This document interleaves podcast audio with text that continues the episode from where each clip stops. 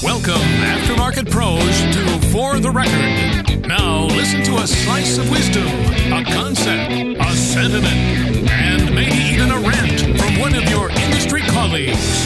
For the Record. Hello, friends. Carm Capriotto, the Automotive Aftermarket Podcast guy. Hey, I pulled Cecil Bullard into the Vision 2020 studio for this rant on parts pricing. Have you been thinking about integrating DVI in your shop?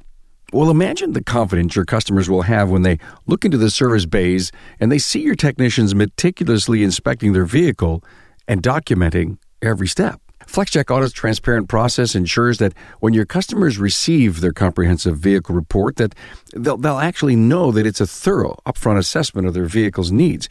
That increased customer confidence leads to higher average repair order and happier, more satisfied customers. Who wouldn't want that? Start your 30-day free trial today at flexcheckauto.com. You won't remember how your shop got by without it. Remember to be engaged with how the Remarkable Results Radio podcast ecosystem brings you a ton of weekly content that keeps you up to speed on trends and insights from many of our industry's brightest and wisest.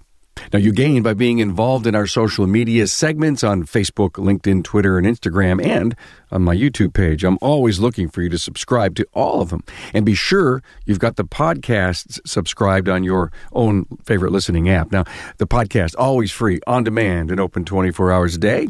We do have you covered from access to content that has no audio rival. Hey, it's always good to have Cecil Bullard speak from his heart. And remember that the views and opinions expressed are those from my guest and do not necessarily reflect the views and opinions of the author, sponsors, associates, or affiliates of LSTN Media LLC. Now, here's my friend Cecil. Good afternoon. I'm Cecil Bullard, and this is For the Record. All right. Uh, gonna rant here. Gonna talk a little bit here about parts pricing uh, and some of the things in the industry that I hear that make me exceptionally nervous. Uh, I hear that we need to, uh, I hear discussions on the fact that we need to lower our prices because of the transparency and because some of the people that come into the parts marketplace who uh, will sell direct to our customers for a, a very cheap price. And uh, it really makes me nervous. It makes me kind of upset that we'd even be considering that, considering the challenges and things that come along with those parts. First of all, as shop owners, uh, I would hope that none of us would be allowing customers to buy their own parts uh, from anybody, let alone uh, from a vendor where we don't know where the quality is coming from or if the part will do the job or what the part's going to look like uh, or what the warranty is uh, on that part. Uh, I, I, hear that people are talking about lowering their parts prices and raising their labor rates, um, and so that they can maintain the same income. And that makes me really scared in some ways. If you've watched the uh, paralleled the insurance industry for auto body, um, I was in a class yesterday teaching, and there were some auto body shops in there, and their rates are 48 to 61 dollars and they're dictated by the insurance company.